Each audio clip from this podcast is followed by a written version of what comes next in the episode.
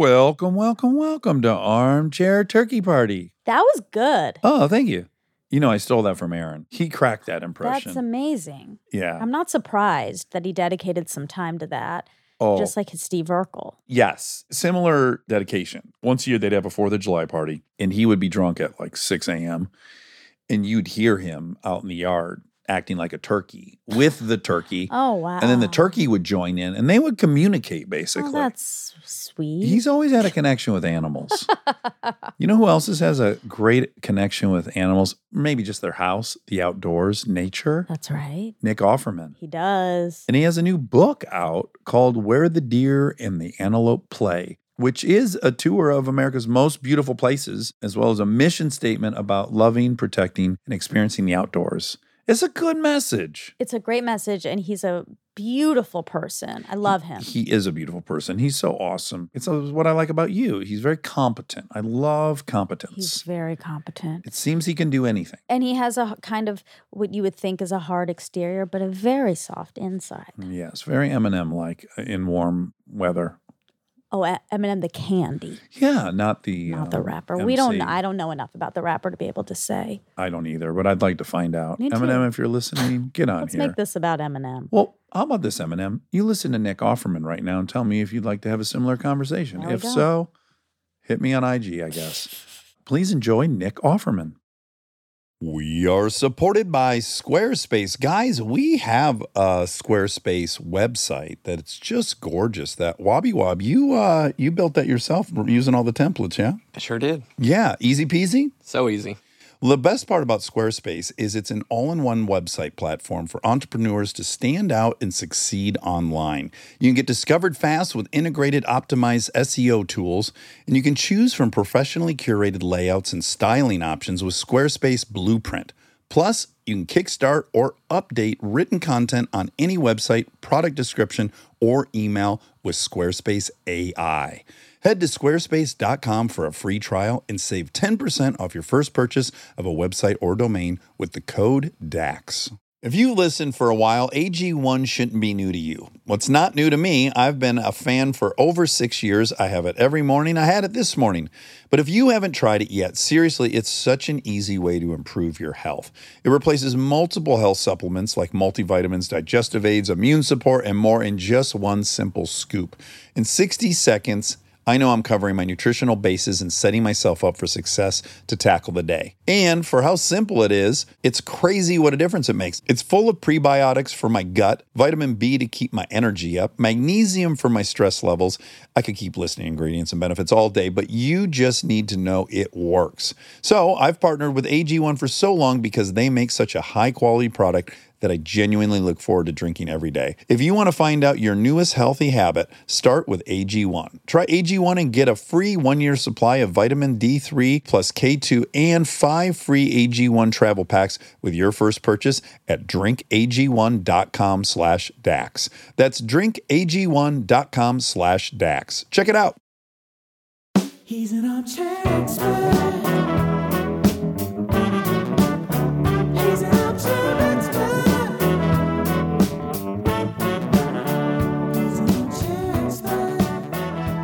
I'm ashamed to admit it, but I've just kind of I've crossed some threshold with it where I'm like, I'm vaxxed, I get tested, and that's the end of how much I'm going to think about this anymore. Right. I don't know. I'm sure that's unethical, but I'm just like, I'm doing the shit that I got to do, and I don't have any more space for this fucking experience in my life. Well, it's just it's just like the news over the last six seven years. It's like you reach a point where it's you listen to it every day, and then you're like, oh, don't ever play it Yeah. again. But it's just that thing of like going to the hospital or going to a film set where I'm like, yeah, do Yeah. everything I can. I should drill down into this. I guess I have some arrogance about it. Like, I guess I think someone on the film set's going to get it, but I don't think it's going to be me because I don't fucking do anything. I, you know what I'm saying? I'm like at my house with my kids, Totally. and then I go to work, and really, this is my work. So, I don't know. How do you feel? You've changed. You've evolved quite a bit. I've noticed. I used to be. I was really scared of it at first. Well, not. I wasn't scared of it. It was the same thing. I was just like, I can't live if I give my, give it to somebody. Right. But I have evolved. I've gotten much less strict. having done all the protocols, I wear masks out and around. You know, it's not like But we were in England, and let me tell you, man, they don't wear anything. I mean, Yeah. mind you, they're highly vaxxed, which is eighty fantastic. percent. Right. Yeah.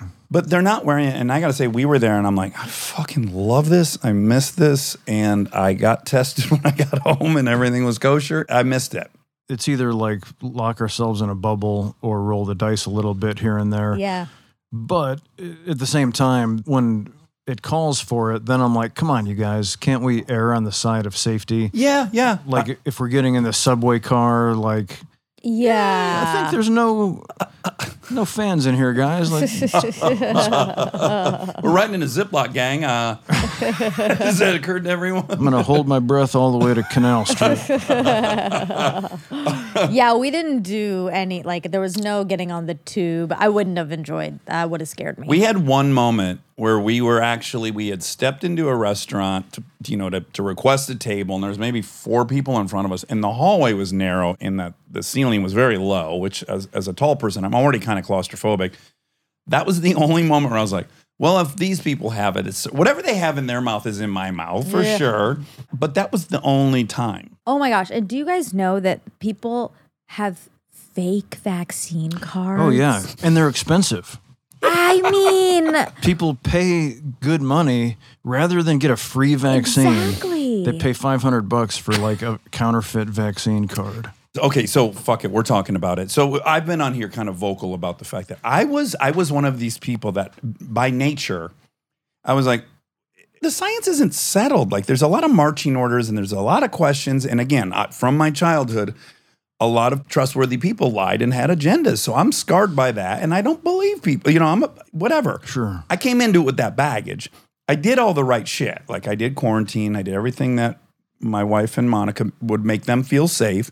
So I'm a little bit sympathetic to other people who've had mass trauma who don't trust people. Like I get that part. Now the thing that fucking pisses me off, and it's the first time I've broke my silence on it on social media about it was this notion that you're super brave if you don't get a vaccine. That pisses me off because I have a bar for what bravery is, and don't you fucking dare call that being brave. No, for some reason, because of through no fault of my own, some months ago, I was asked to speak to Congress. Uh, Oh my Oh, god, Wow. on woodworking? No, on on vaccination. No shit. So basically, they were like, "We have scientists, we have leaders. What we need is a dipshit. Like who who are the people gonna s- listen to? Who knows how to drive a nail?"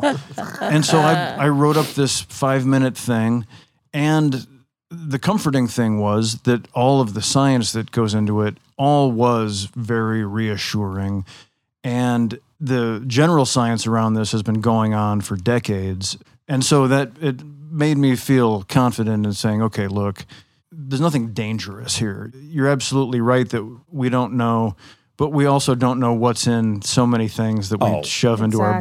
bodies How many fucking dudes are like, I ain't putting something in my body. Give me that straw. They're huffing, they're fucking banging rails back with next to some Totally. stranger in a bathroom. That's totally Right. fine. But but something that FDA approved, yeah, is just way too high risk. By the time you got there to talk to Congress, first of all, I have tons of questions about that. But had you had the data, because my thing now is like, you can't get around the fact that unvaccinated people are dying 11 to 1 like that that's end of story for me. Whatever Yeah. else you want to say about it okay but they're dying at 11 to 1 that's open and shut. Did you have that info by the time you got there? Sort of. Not that concrete but generally yes. Like those numbers hadn't started coming in yet. Right. But generally that was the sensibility of like look the dangers of not getting vaccinated is there's a good chance you'll die of covid uh, if- Right, if, significant. If you get it the dangers of getting vaccinated are so minuscule compared to anything without it yeah I've got a, a plaque hanging in my wood shop that my best friend made a long time ago that says, My God given right to go to hell.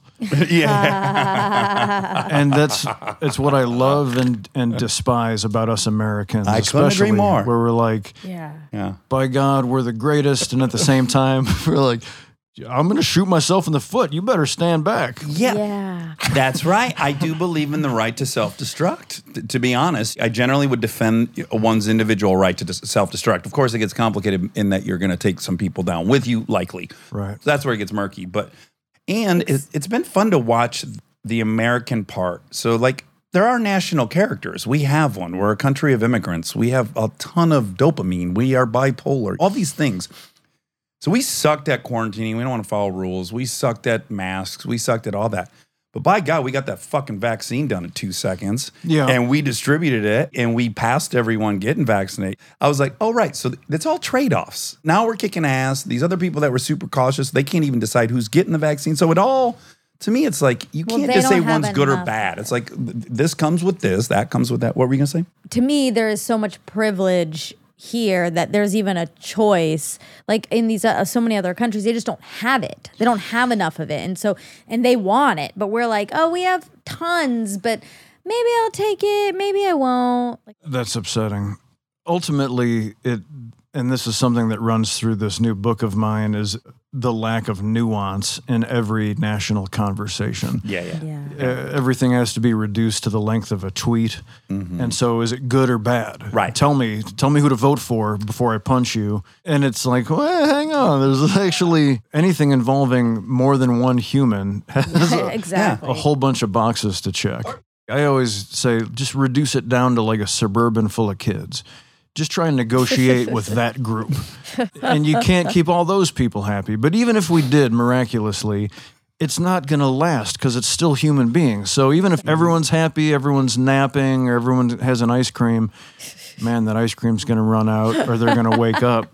So you just said something really subtle that probably blew past a lot of people's head. And I think it might be the quintessential thing you'll say today, which is a suburban full of kids. Because that tells me every single thing I need to know about your childhood, who you are, and everything. You didn't say a minivan. You didn't say this. Like you understand what a, what a life in a suburban is like. Yeah. Well, that is a big part of my persona. Uh, and for 12 years, that Suburban was a three speed on the tree. Oh baby, three on the tree. And we have three siblings. So you got mom and dad up front, and then the, the back from the bench front seat back to the power window Yeah, yeah. is a layer of coolers and luggage covered in sleeping bags. oh Uh-huh. wow So the back of the Suburban on the road trip is like a massive like kid bed. a fort Yeah, yeah. It's yeah. so fun. oh yeah. fun Did you see Crazy Heart? That Oh yeah. Yeah. So to me, the moment I knew there was going to be a great movie, I wonder if you relate, is he drove a Suburban. And when he got up, before he even activated the window, he got his hands on that rear window because it doesn't come up and down. Uh, you're going to need to assist that. And I was like, he, he fucking took the, mo- the time to learn this vehicle. Yeah. I'm blown away just from that move. That's what I don't do as an actor. Uh, Well, just yeah, just a touch like that can make or break an entire film. One of the greatest actors of our day, Joaquin Phoenix. There, Oh, yeah. There was a movie called Signs. Joaquin was uh, playing a kid, and he- at some point he had to go out and use a shovel, and then come back in from using a shovel. And his jeans were so clean when he came back in You're out. that I was like, "This, the magic is gone." Oh, that's true that's so true He has since made up for it. Uh, yeah, yeah, he redeemed himself. He's like focused on the emotions. Like, let's let him focus on. I can't do the emotions he's doing. It's true. Yeah, you and I would worry about the jeans, and we'd miss the mo- emotions. Maybe. the, the ultimate actor is can you check all those boxes?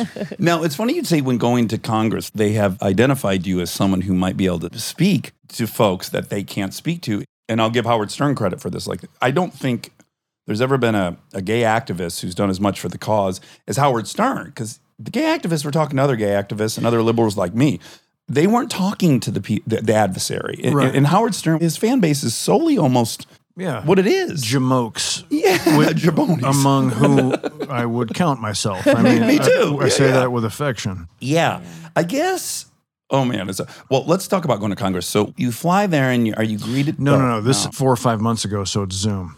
Oh, Unfortunately. yeah. Because how many times have we seen movies where it's like the person goes there and they make this impassioned Oh, was- speech? You I was so excited. I was like, "This is going to fix everything." You finally, you finally asked me for five minutes. Problem solved. Yeah, it'll be about vaccines, but you'll be able to map on the logic of this argument onto all the problems Yeah. in the government, solve guys- everything. If I might uh, swing over to cancer real quick. Got some ideas. I'm going to tap dance around a little bit. I s- No, it was in fact kind of a comedy because like we did an episode of Parks and Rec by Zoom when the pandemic just started. okay. So you got one of those screens with like 12 or 16 people or whatever. And the the congressional hearing was similar. And so you got Congress people like in the back of a limo like Oh, looking at their phone, you know, half paying Jesus. attention.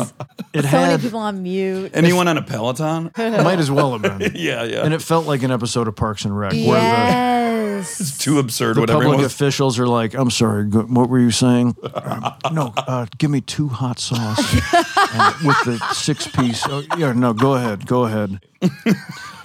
Oh, that's hysterical.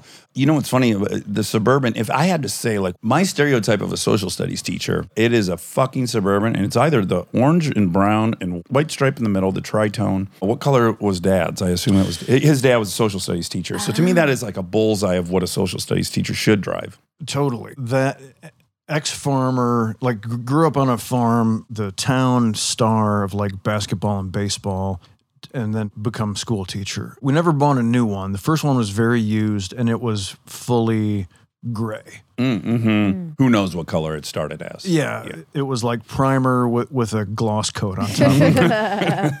and then we traded that in in 82, I want to say, for blue with like the silver middle stripe. Uh huh. Uh-huh. Uh, and that had power windows. Oh, baby. And that was like, we're now upper middle class. We have power windows. yeah, big time. It wasn't the diesel, was it? And it was an automatic. No, Oh, it was not a diesel. So here's another thing I think you and I share. And but now I, I want to say that what I understand about your woodworking is it's actually pretty damn good. But again, it could be average, but because you're the only actor I know who does it, I, I think you've been elevated to like master craftsman. And, and I just want to say similarly, I can work on cars. Mm-hmm. I'm not a fucking fabricator. I'm not great, but in Hollywood, I am a unicorn. And people seem to be really perplexed and intrigued by the whole thing. And I think we probably share that. That's a great point, yeah. And the word mastery is what jumps out at me because I often get introduced as actor, writer, master woodworker. Oh my god. And I say, "Who the fuck? Where did you ever get that?" Because, oh my god, he's he made a table. He's a master. Yeah, yeah, yeah. And so I am friends with master woodworkers. And the reason they're masters is because they spend their lives pursuing mastery. Yeah. Whereas I spend my life doing a podcast with you two, yeah. writing a book, doing a TV show. I'm a very competent woodworker and I'm really proud of my work and I've done some beautiful stuff. But I I can name a hundred off the top of my head that are way better than me because that's what they do. Yes, yes. And their performance in The Crucible as John Proctor doesn't hold up to mine. That's that's the the, give and relation. take there. Yeah. Wait, what's the piece you're most proud of? Or if you like built a house? I don't know the the the. He makes extent. canoes. No. He's made a ukulele. He Wow. Those I'm very proud of.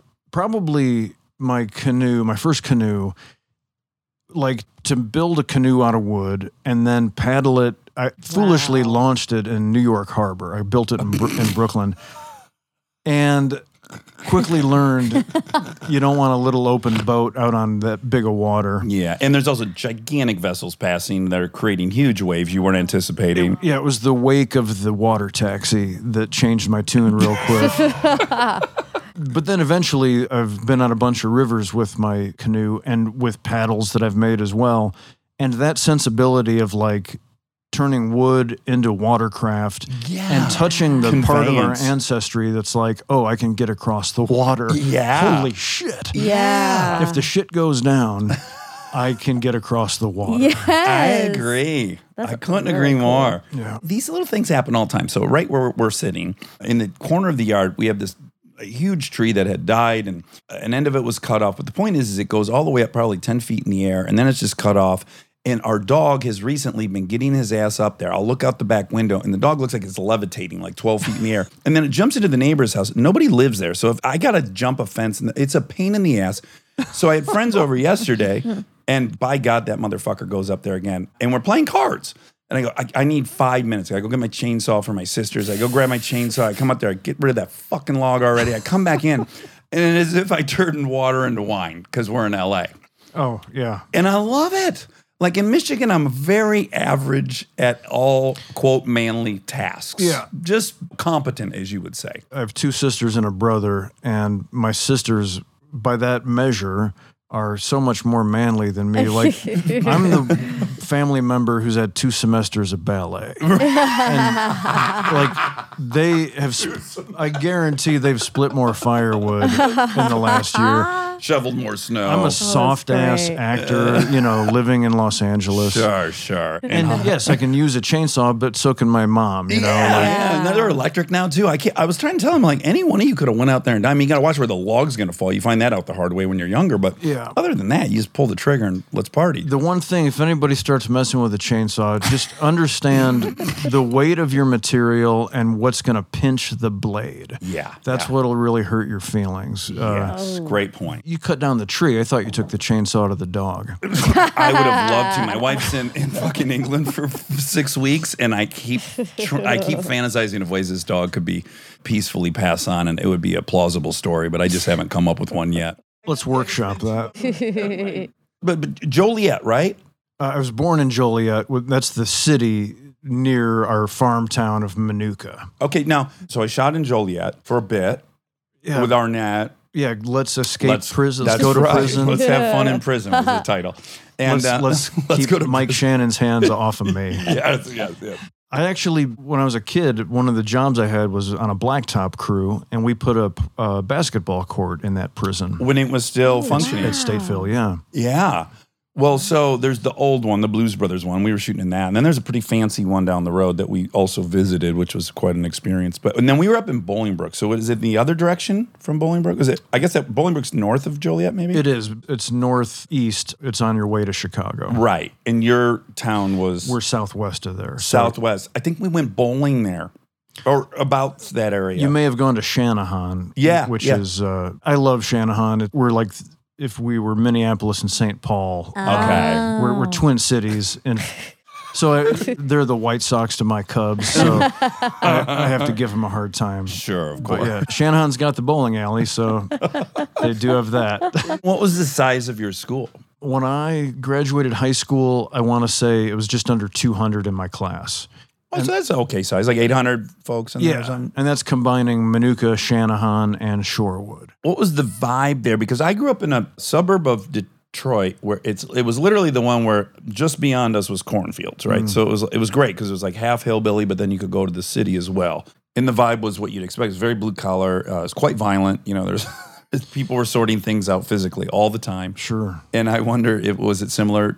Ours was really stuck in the 50s. Like it reminded me, not religiously per se, but of the high school in Footloose. Oh, yeah, yeah, yeah, like yeah. real corn pone, kind of Chris Penn line dancing vibe. The city did not reach Minooka. And in fact, when my cousin and I discovered breakdancing in the mid 80s, we had to go over to Channahon to the, to the, the skating rink, which was right next to the bowling alley. Yeah, yeah, yeah. So now that I'm thinking about it, Channahon is really shaping up. It's such a superior be the place to be. Yeah, yeah. Wait, but just to make it so it was three cities for one high school. Mm-hmm. Yeah, So- three towns. Yeah. So we were like, oh, 200, that's actually not that small. That is extremely small when you think how many places. Is Well, that's how coming together. our high school was too. It, it- Really? yeah, it, it pulled from Milford, from Highland, from White Lake. There were three smaller towns of ten thousand people that all funneled into the one high Oh, school. wow. It's not like my That's town totally had its own. Even the my high school I went to, Walled Lake Central, was like it's pulling from four or five different little. Yeah, we had like three high schools within. Duluth. Uh, with, yeah, within a five mile radius. She's a Georgian. I think that might interest you. Yeah, in the context of what we're talking about, I would have had to go probably 30 to 45 minutes closer to Chicago to get where I felt like I had one side urban, one side yeah. cornfield. Right, right, right. We were just couldn't have been more uh, homogenous. Wow. Yeah, and we had a McDonald's. Did you have more than one fast food place or no fast food? No place? fast food, no traffic light. no traffic light. What? So now the suburbs have reached Minooka. Like when I was there, it was sleepy farm town. Everybody knew everybody. Now it's people commuting from the city. And so now we have fast food and four or five traffic lights. It's exponentially bigger. Wow. And now there's like a more like that. There's there's three high schools. Yeah. There's five junior highs and that kind of thing. That kind of sounds like what Bolingbrook was, because Arnett and I every night would be like, "You want Applebee's, Chili's, or you know they had like the five staples Totally. and not one independent." You could tell like it all happened in five seconds. Yeah. yeah. And your role in high school, like how did you? Because what's really, of course, intriguing about you is you have all these. I gotta call him that. I know it's not cool to say this anymore, but you have all these masculine tropes, but yet you're super artsy, and as you said, you did ballet. So where did that put you in the niche I'm in high sissy school? AF. Uh, it, it was very interesting in high school. I was an athlete. I ended up being one of the three captains of the football team senior year. I was a defensive back, so I was fast and I was a good hitter. Uh huh. And then like basketball, I was like number five or six guy. Uh huh. Baseball, I started at third base, but I could bat like six. I was decent and had a lot of fun. I was a good student, but I like I was real sharp, sharp enough that I would get 93s. So I made sure I'd get the A's, but only just. Yeah, good for you. Because that other seven points, like that's fun time that I like Yeah, a thousand percent. to me, this is the telling thing about me in high school. Me and and someone else close to me would go out and like spray graffiti on the football field, or we would use herbicide, the uh, contentious herbicide Roundup, because I hate to put this out there, but you can use that herbicide to write shit on your football field Sure. overnight, and then the next day, I, as president of the student council Oh wow. would form a committee to go clean up Oh, the God. graffiti. Oh my. Okay. So I was a horribly duplicitous uh, the duality. jerk, Wow. like artful dodger, always figuring out what can I get away with, like pushing the envelope. And I'm happy to say, by the time I started college, and I was like experimenting with shoplifting and lying about shit, and just like, Yeah, yeah, how slick am I or not? yeah. Can I just ask really quick? Are- Was there some element of it because I had this a bit? Was like I wanted to test my wits against everything. It's like I don't even know if I was intrigued by the actual crime itself. is just Totally. like, could I outfox somebody? Or yeah, exactly. I didn't need or want the shit I was stealing. It was like how far, like what is fun? What can I get away mm. with? And I learned pretty quickly. And because I'm a, a straight white kid, I went to jail. I got Ooh. I got arrested in a Kmart Oh. and ended up with like community service yeah. at like a animal shelter. you know, and then it's making you a better person. eventually you I meet like inner city friends that they're like, no, my dad's still in jail because he, you know, Did the exact Same same, thing. yeah. Yeah, my thing in that- capacity was like drugs. The fact that I never went to prison, I was a raging drug addict, always carrying drugs. Is uh, it finally occurred to me like, oh yeah, I would have been. Right. Anyone, anyone that has any question about white privilege, it's like, uh, Yeah, think about some of the things, you, it's, it's bonkers. stories you'll tell where you got out of this, or you confronted this guy, or you stood up to that. Yeah, But thankfully, I by the time I got to college, I called my mom and dad, who were literally just the salt of the earth, and I said, "A, sorry about the last four or five years. Things are real clear. Suddenly, I'm out on my own, and B, thank you so much for the three things, like the lessons you just you had so much patience and said." All you got to do is be honest. All you got to do is work your hardest, and nobody can ever fault you. If you never tell a lie, then you don't have to remember anything and all that kind of thing. Yeah, yeah. And once that clicked in, then I was like, okay, thank you, mom and dad. I love you. Now this is ground zero. And I'll spend my adulthood trying to make up for the misgivings of my youth. Well, so yeah, I can relate in that I had a burdensome conscience, so I would do shit, but then it really ate at me, right? And and there was some level that I bailed out. It's like, yeah, I'll throw apples at cars. Yeah, I'll do this. But then when my friends started like smashing mailboxes, I, was, I just pictured my mother, my single mother, having to replace her. And I was like, ah, I can't do that. Yeah. I can't like vandalize someone's store. I imagine again my mom owning. So it was weird. I, I would want to play with it, but then I also would really I'd feel terrible about some of the stuff. It's a wonderful point. I mean, and that's at the heart of the fucking message of empathy worldwide is like, that's somebody's mailbox. Yeah. Ah, yeah. Those foreigners that you bombed, that's somebody's family. Yeah. Yeah. Yeah. You know, Yeah. et cetera. Yeah. thankfully at least in our case, we leaned towards sissy AF and became artists and Yeah, yeah. storytellers. And, and so I would just take a moment to say, please don't vandalize your high school. We've given so many tips: how to use a mm-hmm. chainsaw, how to vandalize. This is your more of a high school. tutorial than an interview, Yeah, actually. which was expected. yeah. There are groundskeepers and janitorial staff who whose hearts you will break Yeah. if you vandalize your, your school. also, you- like you were the captain of the football team, vandalizing your own football field. It's just so funny. Like y- normally, that's the rebel who hates the football guys. Well, no, here's the thing though. The graffiti was against the opposing team coming in the next day. Oh. Then the cover up was there was a bunch of extra graffiti with the palms blaming the cheerleaders and the cheerleaders blaming the palms. So we threw up smoke screens See? like a Oh my motherfucker. Goodness. So we're you like- were testing your wits. You thought about every step. The principal called me and was like, "So what do you, th- you know? Do you think of this as the palms or the cheerleaders?" I was like, "I don't know. Let's." Uh, Let's get a few of them in here and ask some questions. That CH looks like the same handwriting oh my as. god, this is great. Yeah, this was um, Keyser Söze in high school. Like this is the high school years. Totally. Well, what, as soon as you told that story, it reminded me of one of my favorite things I ever heard in AA share, which was some guy said, um, "Look, man, I was a fucking scumbag alcoholic. Like I'd steal your wallet and then I'd help you look for it." And I was like, "Oh my god, that's so great." That's it. Stay tuned for more Armchair Expert, if you dare. We are supported by Squarespace. Guys, we have a Squarespace website that's just gorgeous. That Wobby Wob, you uh you built that yourself using all the templates, yeah? I sure did. Yeah, easy peasy. So easy. Well, the best part about Squarespace is it's an all in one website platform for entrepreneurs to stand out and succeed online. You can get discovered fast with integrated, optimized SEO tools, and you can choose from professionally curated layouts and styling options with Squarespace Blueprint. Plus, you can kickstart or update written content on any website, product description, or email with Squarespace AI.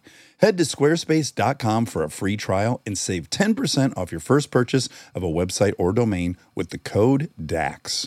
We are supported by BetterHelp. Listen, I understand that sometimes you want to keep things to yourself, process your emotions in your own time.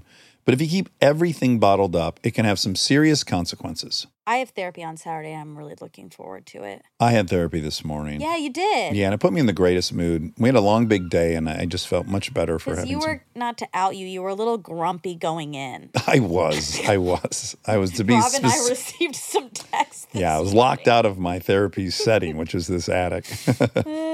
But then you felt much better after. I felt much better, and I even made some apologies. Um, talking things out can be so helpful, and if you want a safe space for that conversation, I recommend therapy. Check out BetterHelp if you've been thinking of trying therapy. It's entirely online, convenient, and flexible. It's also easy to get started. Just fill out a brief questionnaire to get matched with a licensed therapist. You can even switch therapists at any time for any reason for no additional charge. Get it off your chest with BetterHelp. Visit betterhelp.com slash DAX today to get 10% off your first month. That's betterhelp, H-E-L-P dot com slash DAX. We are supported by ZipRecruiter. Are there some fantastic concerts coming to your city this summer? Mine too. In fact, Anderson .Paak's playing at the Hollywood Bowl. I can't wait for it. Ooh, that's exciting. If you want to be sure to see your favorite artist, you need to jump on it right away. I've already DM'd him saying. Yes, I got to be in that front row. When you want the best, you have to act quickly, or someone else will get it instead. It's like if you're hiring for your business, you want to find the most talented people for your open roles before the competition scoops them up. So, what's the best way to do that? ZipRecruiter. ZipRecruiter finds qualified candidates fast, and right now you can try it for free at ziprecruiter.com/dax. Got your eye on a rock star candidate? ZipRecruiter's invite to apply feature lets you cut the line. Once you review ZipRecruiter's list of the most qualified candidates for your job, you can easily invite your top choices to apply to encourage them to apply sooner.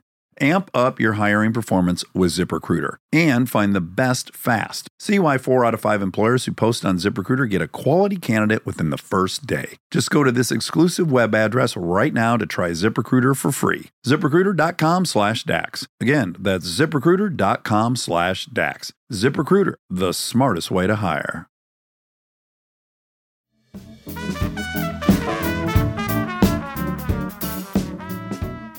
Now, I've not read anything to confirm this, but I'm going to guess some bands that are in the mix in this era, if that's okay. Sure. Take a swing. Yeah, I'm going to say Talking Heads. Not yet. Oh, fuck. Uh-oh. Okay. Okay. Let's see. If I graduate in 93, this is 88. 88 was my graduating year. Yeah. The cult's not out yet, are I don't know. Okay. I can- what were they? I'm I- off base. I can wrap it up Are- with, yeah, with yeah. two words nothing good. I grew up in such a cultural vacuum. Uh, to this day, if it wasn't for my cool friends who I met in college and Uh-huh. theater school, and they gave, handed me things like the Talking Heads, Right, right, right. A pretty narrow field. Talking Heads, They Might Be Giants, Yeah. Laurie Anderson. Are you friends with someone from They Might Be? Am I imagining something? I have befriended the Johns of They Might Be Giants crazily. Yeah. And I did a music video for them. That's why I know that. Yeah, yeah, yeah. which blew my mind because when we were in college, we made a couple videos to a couple of their songs and desperately tried to send Some them to them for years. Oh. And then 20 years later, they were like, "Hey, would you be?" in-" I was That's, simia- oh, that's you, a but you got to see our particle man from the cemetery. Yeah, yeah. That is a simulation moment where It you're like, well, this this is It's super crazy. I grew up in such a cultural vacuum where it was just the popular, whatever the radio station was or what was on TV. And I had nobody cool. I had no one with any taste. right. I mean, my older sister has pretty cool taste. She turned me on to like Queen and Wham UK. mm-hmm. And that was enough in hindsight that I was like, those were much better choice. Like we went to Duran Duran. Uh huh. That was all better than if I just had the Eagles or whatever. So I guess I would have assumed prior to reading about you that I knew you and Poehler have been friends for a long time, as I'm a friend of hers as well, and I just fucking adore her beyond belief. I hope you still feel that way about her. Yeah, I mean, she's like, I hope we all live to a ripe old age. And when we do, she'll be like a bright, shining luminary in our lifetimes. Yeah. Yeah. I mean, Yeah, she's yeah. she's simply a leader. Yeah, yeah, you know? yeah, And yeah. she, uh, who happens to be the funniest person, just an absolute comedy factory. Mm. and generous and benevolent. and Yeah. yeah, all those things. Yeah, you're right. She's like when you think about what a world with many more female leaders could look like. You, I kind of think of her in a way, like, oh yeah, that's the blueprint. And I still work with her, making our show, making it. Right. And And three seasons or something. we have done three seasons, and it's kind of sporadic. We're hoping for a fourth. We're always waiting to hear. I don't know if you're familiar with television networks, Yeah. but well, the only thing I know about it is it's highly predictable. you can pretty much you can do a four year crop rotation. You can Yeah. really plan. Yeah. Every time we do it, it, she and the, the other three executive producers in her company are just these smart, kick ass, powerful ladies who mm. I've never felt any kind of envy or competition with. All I feel is respect, just immediately like, oh, I hope you're my boss. Yeah. Like, I hope you're in charge of everything because you're smart and you have all this experience, and I'm just a guy. Well, I got to be honest. Like, if all things are equal, I meet a dude that's an eight out of 10 on all those factors. And then I meet a woman that's eight out of 10 on all those factors. I know that the woman also climbed over a much bigger hurdle. So, like, I have a built in respect for Yeah. someone that's like competent in doing that job, knowing. Now, that could be any minority group, to be honest, where I'm like, fuck, you're all these things. And then also, it was probably three times as hard as it was for me to get here. That's a very salient point. And to put it in physical terms, when you think about being out in the wild, as it were, we straight white men are just required to have much less vision. The periphery of apex predators, we've got it down, hmm. but all the other classifications are much more susceptible to the tigers of history. Yes. And yes. so the eight out of 10 woman is like, yes, we just have a much better chance of surviving with you watching out for the predators eh, eh, than Yeah. me Really true. because I like beer more than you. well, also, I'm way more concerned. The predator's an element, to, but, but to be honest, all I want is Nick to think I'm radical fighting the, the thing. I actually, all the other stuff is kind of secondary to the main goal at all times, which is like, you think I'm a badass. exactly. oh my God. They have the perspicacity to be like, okay, guys, Yeah, it's so cute, As soon but as it's you're not done, cute anymore. we're gonna need groceries. Well, I never finished my point. Was I would have assumed that because of the Poehler background that you were probably like Second City or maybe Improv Olympic or any of these things, but you were more of like a, just a straight actor. Is that fair to say?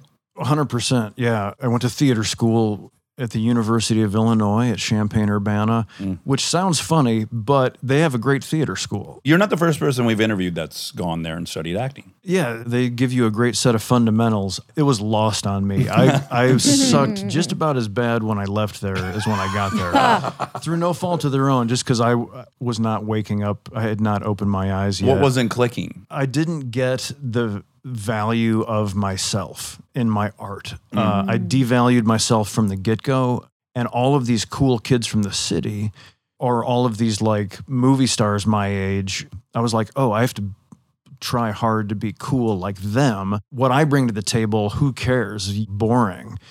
And so the whole time I was like trying way too hard to be fucking cool when I would do my stuff. And they'd be like, why don't you just talk normal? Well, I'm going to read you. I, I love that you're saying this because I was going to read you like the very last thing I was probably going to say to you, which is I don't know if it was fortitude or unconscious, but to see someone stay true to who they are and not try to bend themselves into what you thought might work. Because from the outside, I look at you getting on Parks and Rec at 39, I'm thinking, God bless this guy for not trying to do what everyone else did. And, and, and then the time arose where his unique set of everything is celebrated.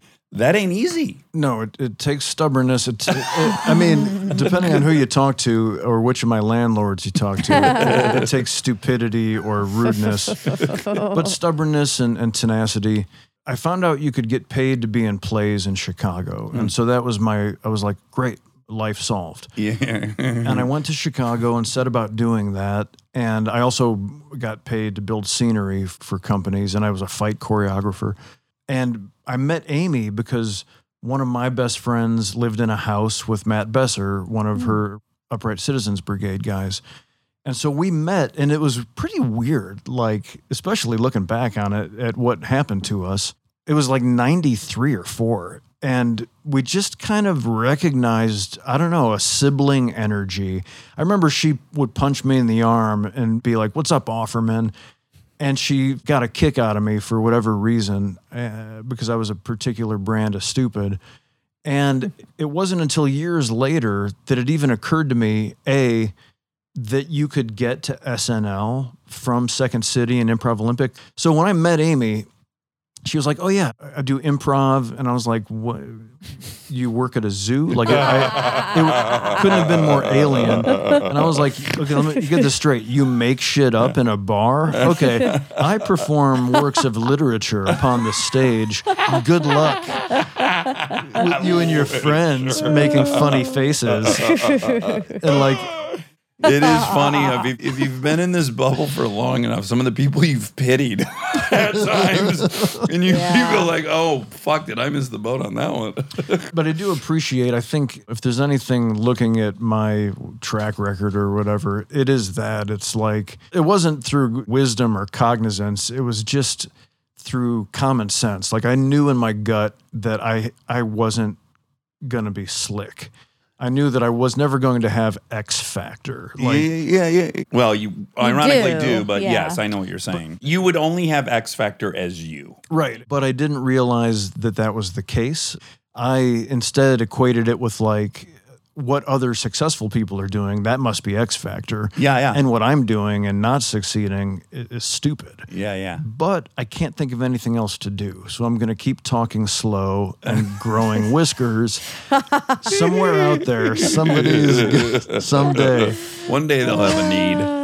This is good looking for a slow talking mustache. you know what it is? Uh, the script came in real light. It's only about 22 pages, and of course, it should be 34. So, do we have any actors that could make one of these two minute scenes like seven, eight minutes? That would be ideal. But was Parks written like that? Like where you're like, oh, I'm perfect for this, or They wrote it for you, they right? tailored it. No, no. It's one of those things where pretty quickly, f- with all the cast, it's interesting. They cast Rashida and Aziz and Aubrey and even Amy before they had anything written.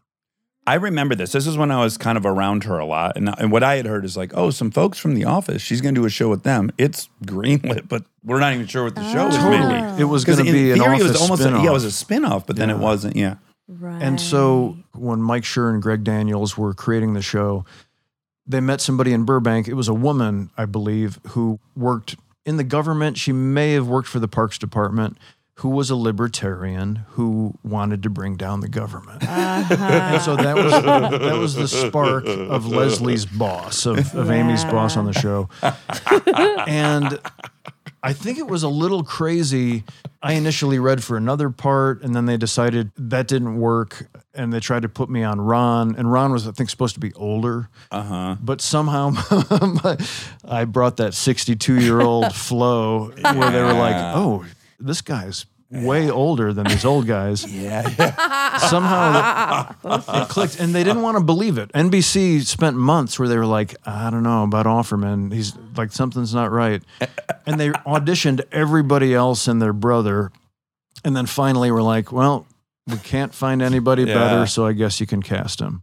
But so then once they they put us in on the roles, then they great comedy writers, that's their brilliance is Oh, fuck yeah. Yeah. they look at Dax and they're like, oh, okay, maybe a little too handsome for his own good, you know, maybe, maybe athletic, but cocky, so he tries to juggle in the wrong circumstance. Well, they, I did get to be on that show once, and I pretty much played that. I played some guy who had won like a bunch of um, Great Lakes Emmys, and I was like a, a king of my little world. Yeah, I didn't know that. yeah. I was like um, And on the good place, you were like a the grossest guy. Yeah, yeah. It's pretty clear how Schur thinks of me, which is fine. It's fine. No, It- it's just nice to be thought of. Exactly. we were just talking about this with another guest. It was like my mom would, would was like, "When are you going to play someone not really stupid?" And I was like, "You know, mom, I, I'm going to play whoever the fuck they hire me to play." Our poor moms. I know.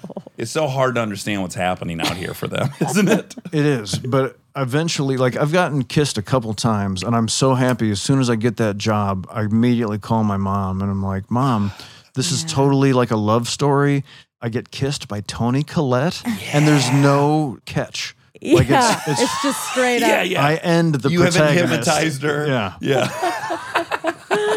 I hilariously became aware of you pretty soon after I moved here in the late 90s. I forget how far I got in the process, but it was one of the first things where I got some traction and was getting looked at hard for idiot. Uh, Idiocracy. Idiocracy. Oh my God. Yes, you would have been a great. and, and I was like, oh my God, my, my best friend that I lived with, I was like, I found it. I found my part. This guy, all he does is masturbate. Like, eat, yeah, eat, eat a flatulence. And, th- and something happened out of Chicago, similarly with Sam, the Bob Fosse greatest actor of Sam Rockwell. Sam Rockwell. Rockwell. Yeah, yeah, yeah. Similar thing where I was like, oh my God, my part for uh, maybe Box of Moonlight, some movie where a Chicago casting director was like, it's going to happen. You're the right weirdo for blah, blah, blah. And I was like, okay, so that's how this business works. Someone can tell you it's happening and it can still not happen. Or it could even happen and then still and then not still happen. not It could even exactly. There's like nine ways you get cut out. It can never could see the light of day. and it was a great lesson and then like because maybe right around then imdb was about to be born so it- you mm-hmm. used to not be able to know who the hell somebody be like well what the hell who are they where do they you know yeah. but that was the beginning of my list was sam rockwell and then you where i was like oh okay What, what company?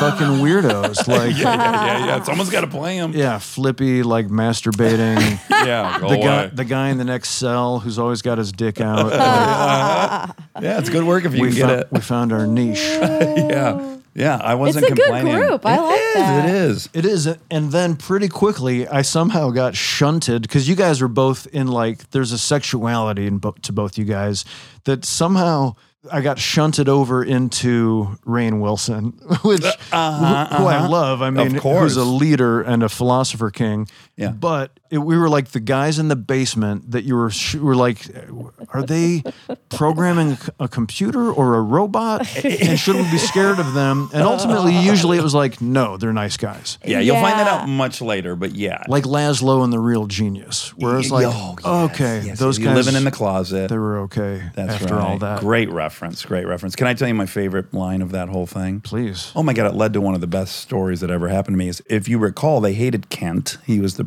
the antagonist. Totally. And at one point, they said, Kent, what were you doing naked with that bowl of jello?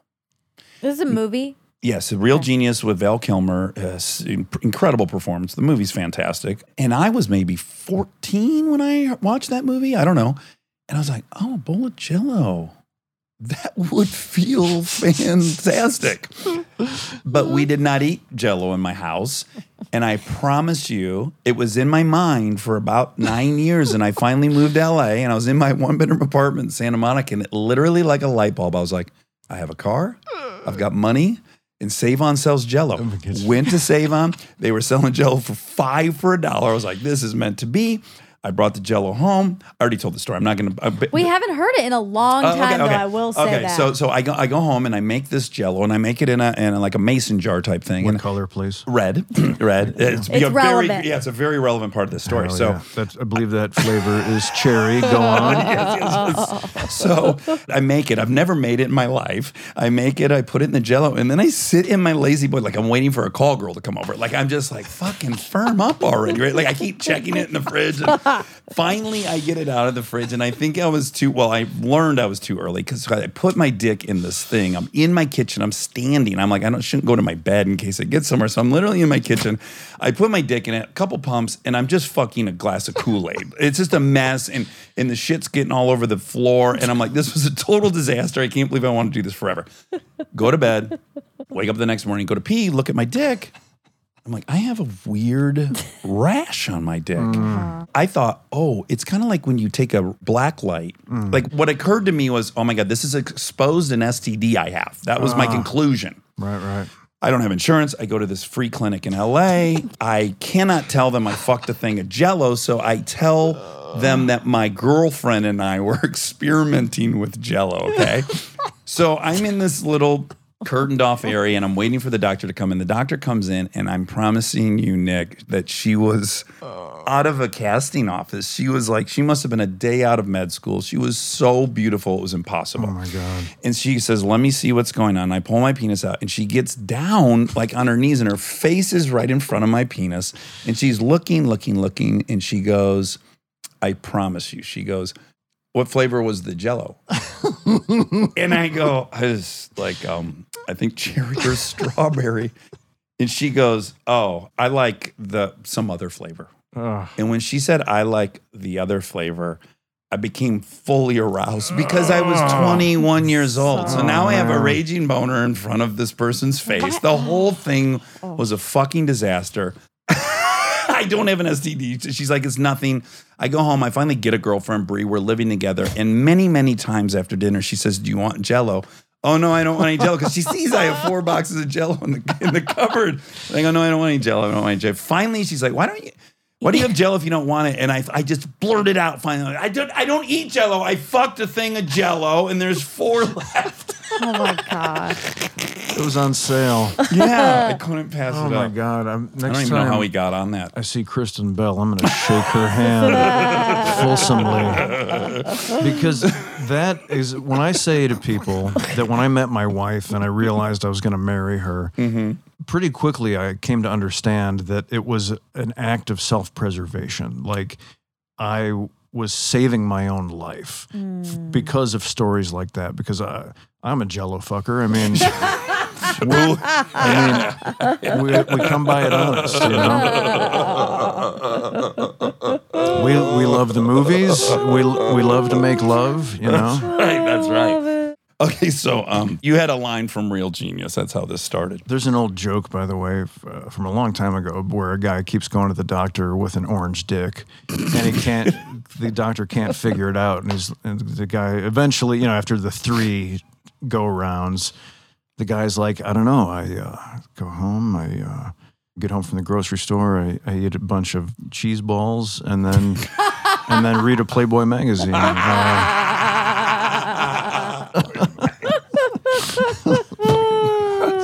I used to tell people that, and they never believe me, but it is the fucking truth. They had the best interviews of all time. My favorite interview I've ever read in my life is an Owen Wilson interview in Playboy. And truly, I did have a, a subscription to that magazine. And by the way, I need something more raucous than what was going on in Playboy. So I really just got it for those juicy interviews. sure. And no one ever believed that. no, I mean it's because it's so typical. It's Yeah. so cliche. But, But I'm telling, I'll admit to fucking Jello. So I, you can believe me when I say that the Playboy wasn't doing it for me. Absolutely. And also, uh, once I began to read, because even a teenager eventually runs out of steam. And, so you're like, all right, well, no. What's this uh, Burt Reynolds interview? Boom, great one. I own that one. And then you come to realize, oh, there's like a Hunter S. Thompson quality to this journalism.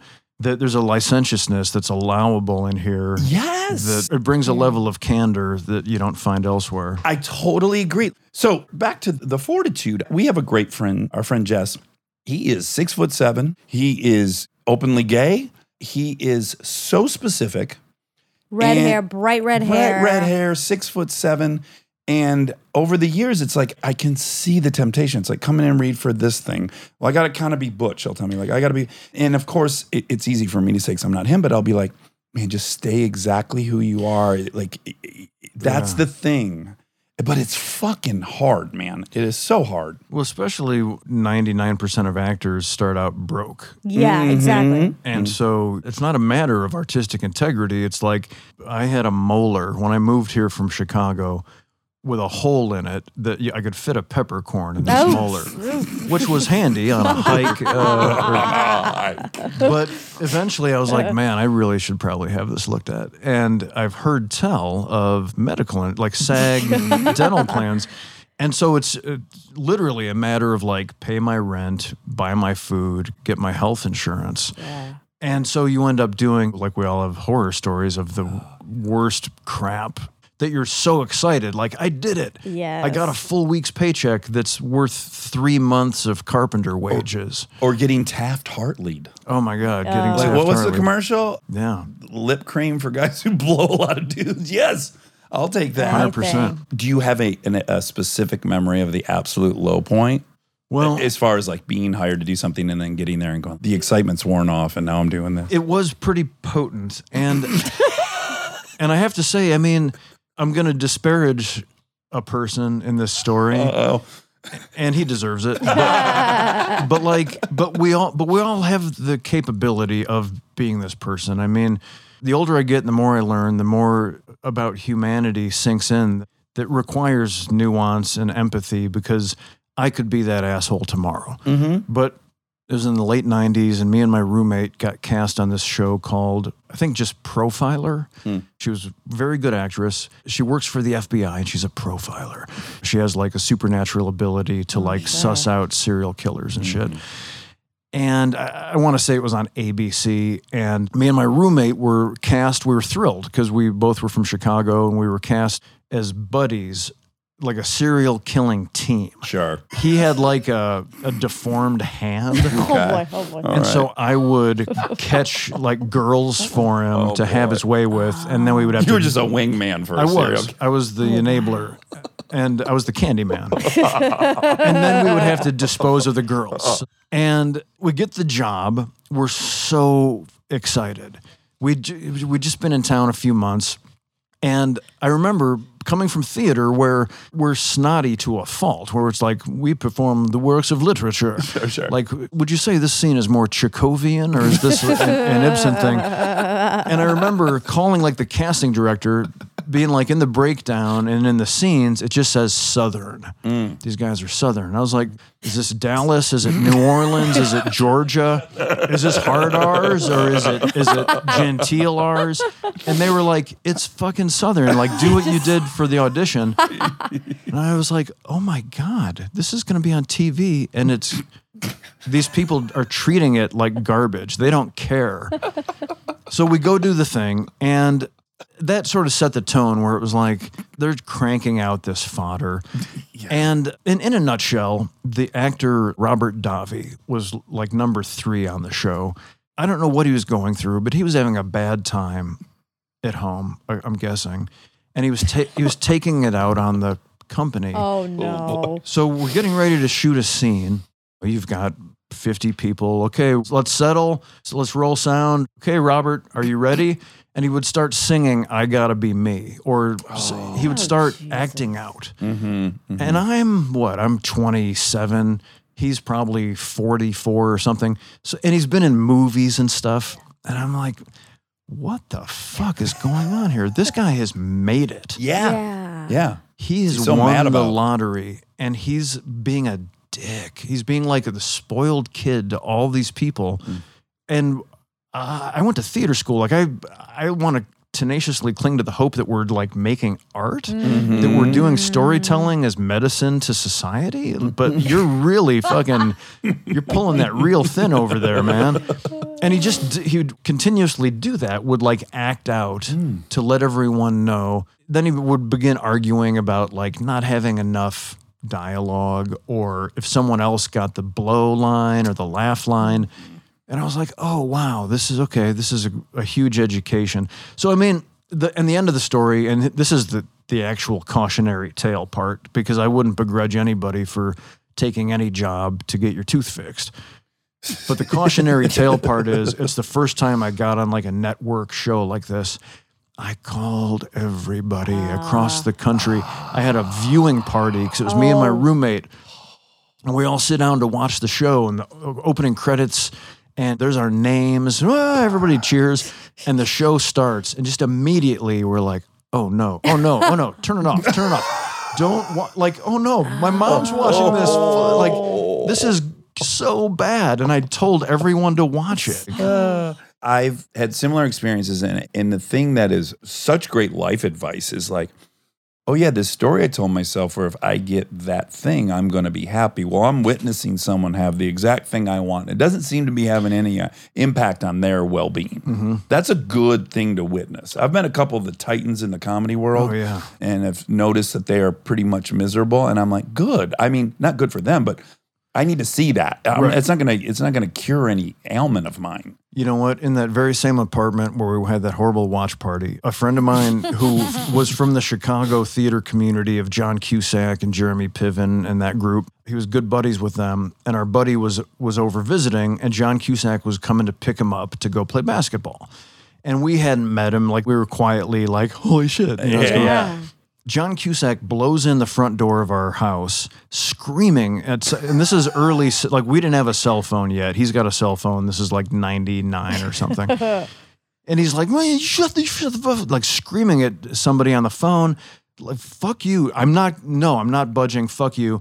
Hang up. So sorry, guys. Paul, are you ready? Let's go. Oh wow. And they, they leave. We're like, okay, take it easy. And he blows out of there. And later we learn that he was screaming at his agent that he had optioned a property that he was developing into a book, into a script. And he was screaming about the changes that the studio wanted to make to this script. And it comes from this this venerated Piven Theater Institute in Evanston. Like that guy comes from artistry. And I just really identified with this where he was screaming about basically a studio being like, okay, let's take this character. What if we make the chick a, uh black guy? And you know, and what about what if the frog can sing? You know, like they're making these notes. And me and my roommates were like, let's just take a breath here and, and take note of the fact that you can be John Cusack, who uh, was a He had the keys to the. A-list movie Yeah, star yeah. And you can still be screaming at people to try and make your art the way you want. Yeah. Yeah, yeah, yeah. Yeah, yeah. Well, because that's another thing is you fall for this fantasy that you will never hear a no again. Mm-hmm. Like that making it really means you're going to have full license to do what you want. And that just, Right. for good reason, doesn't ever happen. No. Yeah. Or that if you get into a project that has a big budget or big names on it, that automatically means it's good. Mm-hmm. Right. That also never happens. Yeah. Like when you're lucky enough to win the lottery enough that you get to like pick stuff. Yeah, You get yeah, to yeah. read a bunch of stuff and pick one. You're like, oh wow, actually, there's a lot of really bad stuff. Oh, yeah, yeah, yeah, yeah, yeah, made. yeah, yeah, yeah. Well, your whole lens changes. It's just like any script you got to read was like opportunity. And now it's just a different paradigm. Stay tuned for more Armchair Expert, if you dare. We are supported by Intuit, the technology platform that builds your financial confidence. There's some things that school doesn't really teach you, like how to handle the financial world. I mean, look, I did 16 years of school and I didn't have a single class on accruing debt or a hole that that puts you Yeah, on. they don't teach you that. No effort made whatsoever. If you want more financial knowledge, now is a great time to learn with Intuit for Education program. It has free, easy to use resources like getting a car loan with Credit Karma simulations, understanding taxes with TurboTax lessons, and even learning to run a business with QuickBooks simulations. Check out Intuit's free resources today at intuit.com/education. Intuit, that's I N T U I T dot com slash education. We are supported by Myrtle Beach, South Carolina. Mm. Ooh, Myrtle Beach, I have so much nostalgia. me too. I did a spring break in Myrtle Beach. Yes. Did you guys used to go there from Georgia? Yeah, it Hmm. was a very common beach destination. Ugh, long sun drenched days, live music every night, and 60 miles of uninterrupted coastline to enjoy. The beach truly is where your best self comes out. Combine that with the irresistible aroma of fresh seafood, southern classics, and local low country cuisine from over 2,000 restaurants, and you've got yourself the perfect vacation. You belong at the beach. Myrtle Beach, South Carolina. Plan your trip at visitmyrtlebeach.com. That's visitmyrtlebeach.com. We are supported by Wayfair. Home should be your happy place, a space where you can relax and just enjoy yourself, whatever that looks like for you. Whether you want the ultimate man cave, a cozy Victorian inspired nook for reading, an area for family movie night filled with all things retro, or something else. And if you need help creating that space, I recommend Wayfair. It's the place to shop for everything home, from sofas to dining tables, beds, rugs, wall art, and more. I bought a KitchenAid Mixer? mixer on Wayfair. You can really get anything on there. And I'm helping a friend redo his living room, and we just You're just on Wayfair on. nonstop. Yep, Yeah, it's one stop shop. it is. They have fast, free shipping. They have everything you need for your home inside and out. And they have a huge selection of home goods and a variety of styles. Whatever you're into, Wayfair is the go to destination to help bring your vision to life. Every style is welcome in the neighborhood. Visit wayfair.com or get the Wayfair mobile app. That's W A Y F A I R.com. Wayfair, every style, every home.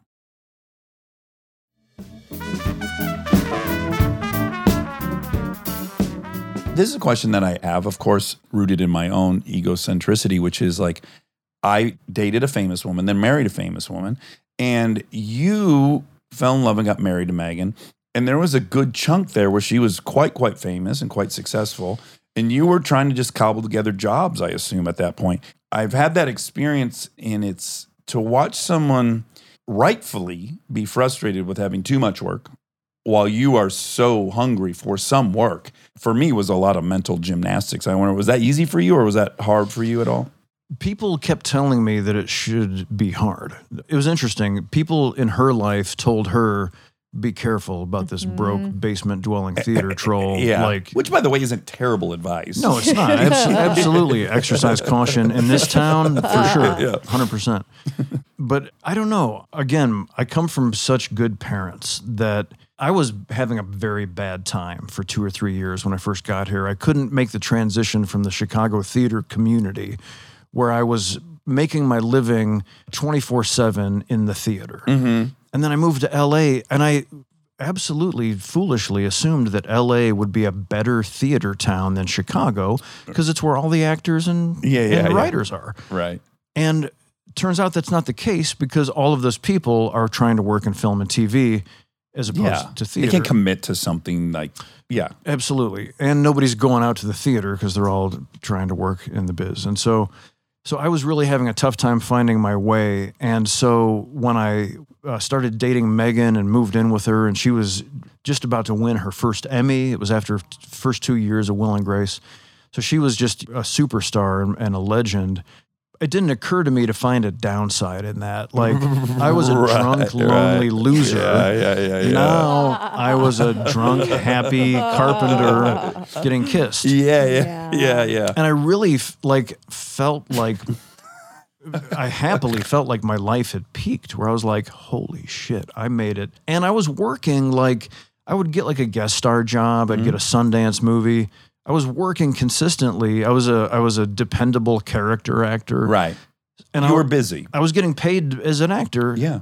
it wasn't busy. It was sporadic. It would be like three to four months a year. Mm-hmm. And otherwise, I was building furniture and working as a carpenter. And and I was Mr. Mullally. Like I would bring her her slippers and her pipe at the end of the day, and you know, keep her rubber din- feet. Yeah, keep her dinner warm. And I and I was like, this is incredible. That's awesome. Good for you. Yeah, That's I'm so envious healthy. of that. It truly is. I think what gives you the ability to do that is you have defined yourself in a lot of different ways and not just being an actor.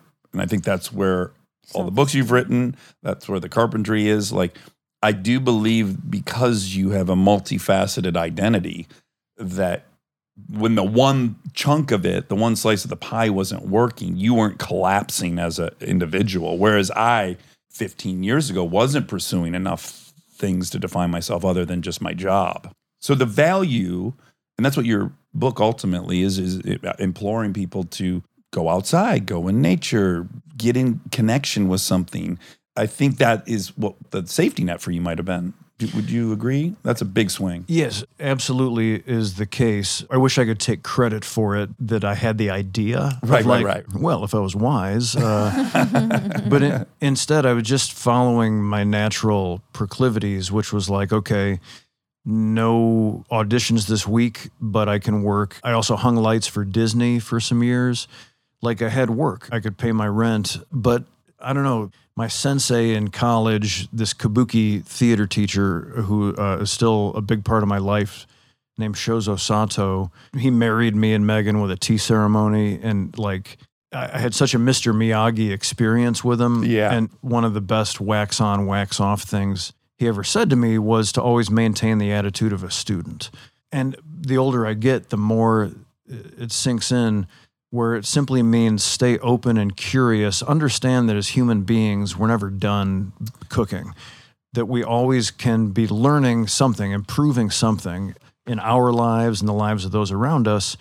And that just always allowed me to be like, okay, well, I don't have the opportunity to to become a working actor this month, but I can become a fine woodworker, or I can mm-hmm. I can learn about agrarianism, and I got really into learning about where my food comes from, mm-hmm. and that led to like, oh, none of us know where our food comes from. right. Mm-hmm. Oh, none of us know where anything comes from Yeah. Correct. we are giving all of our money to corporate interests and with that we give them our agency and say like okay electric company i assume you're going to be cool with the way you extract like here's here's my money i'm sure you're going to be cool about like getting coal and turning that into my electricity right because you're not dicks right Right. And you guys, just like from the goodness of your heart, will try to figure out how to evolve out of that system, which is really inexpensive for you right now, but you'll take on a higher, right? Uh, i mean you'll, you'll cut your profit margin in okay, half, right? okay, yeah, okay, fast food company. Here's my money. I assume that you're concerned with the well-being of the animals and, and, And my so coronary health. and your employees, and so yeah, like, mm-hmm. and just across the board. And that's if this book is anything, it's just it's a trumpet to all of us, including me, to stay awake, to say, oh. What is the rut? What is the consumer rut that I've been drawn into? Mine is work boots, tools, SUV, you Yeah, know, yeah, yeah. flannel shirts, etc. Uh-huh. Smoker, like uh, wood chip smoker. Yeah. Uh, like we're all. Traeger or what are you? I'm a green egg man. Oh, yeah, yeah, I- yeah. I, have two smokers. Uh. One is a green egg, and one is from Tulsa. It's called a hasty bake. Oh. My father-in-law. If I had to guess who, if he had ever had an extramarital affair, which he wouldn't, I would guess it'd be with his big green egg. I mean, he. I have had more conversations about that big green egg. Oh, man. Uh, it's a religion, the big green egg. It's a beautiful piece of Japanese engineering. is- is what that is. They don't, they don't fuck around. The Japanese, both that and single malt Scotch, which are two of my favorite vices. Uh, Yeah. How much are we drinking? Me, not much. Uh, no, not much. No, I used to love drinking, and then Megan and I used to drink together. I mean, we sort of met after we were both over the hill of full revelry. Right, right, right. and she is is a an amazing like Broadway singer, and she has a band. So eventually, she just tapered down to nothing. She was like, you know what? I don't enjoy wine that much. Like, right. I have so much fun at a party, whether I drink or not. Yeah, does it take more or does it give more? And she Right. probably was like, well, I think it's taking more. So just for health, she just quit outright, Mhm. and so that really brought. That was like, Yeah, yeah, yeah. okay, uh, you start getting real conscious of how much you're drinking when Yes. there's, the person next to you is not Very drinking much so. anything. Yeah, yeah. so now I treat it much more like a nice dessert aperitif. Uh huh. Well, I love those. Uh, I got to see. We have mutual friends, uh, Morgan and Dean. Dean's involved in those, yeah. he is, yeah, Yeah, yeah, yeah. from the get go. Yeah, and um, you have these amazing commercials for a single malt. They right? speak so highly of you. They do. They do. Well, it's mutual. But these are two of the main producers of Parks and Rec, unsung heroes, Morgan Sackett and Dean Holland. Dean won Emmys for editing The Office and then became he directed more episodes of Parks and Rec than anybody else. He was Kristen's favorite director by a long shot on Good He's Place. so talented. He is. He's an undeniable storyteller. And the three of us we have this relationship where we make these commercials for Lagavulin Scotch, which is Ron's favorite Scotch. and it's just one of those things where it's a mutually beneficial relationship where we get to make stupid comedy shorts. Yeah. I mean, like every dumbass kid has been making our whole lives, but we found someone to pay us to- and like fly us to Scotland to do it. The best. And we just love it. We both have benefited greatly from the talent and wisdom of these guys. But they just BTS. People will probably love to hear this. Morgan, Dean, and Kristen have a production company called Dunshire, which is from Parks and Rec. Dunshire is from Parks and Rec because it's the game, game that, that- Adam Scott. the cones created. of Dunshire. Cones of Dunshire, It's all about exactly. the cones. the cones of Dunshire. So, where the deer and antelope play, I want to ask you about one of the specific stories in it because we had the pleasure of interviewing him. And I got to say, of the you know hundreds of people we've talked to, this was one of the people where I really was like, I want to go on a walk with this person, or I want to. I just want to be around this person, which is George Saunders. Like, admittedly, I hadn't been like a big fan of his work or anything, but just hearing him talk about writing and the way he talks about it, I was just like, man, this motherfucker is one of the most special guys I've ever had a conversation with. And so I was just delighted to hear that he's part of your book. Yeah, he and Jeff Tweedy and I crazily all met in 2014 and formed just this weird three-way bromance where we all we all are attached to like sh- the Chicagoland area. George grew up on the South Side. Jeff lives there for his whole adult life, and I spent my formative years becoming a a decent naturalistic actor there. and George, he sneaks up on you. He's like a ninja with his Buddhism because part of it's because he sounds like he's from the south side of Chicago. So he's got kind of a real sort of Totally. disarming casualness about him. Yeah.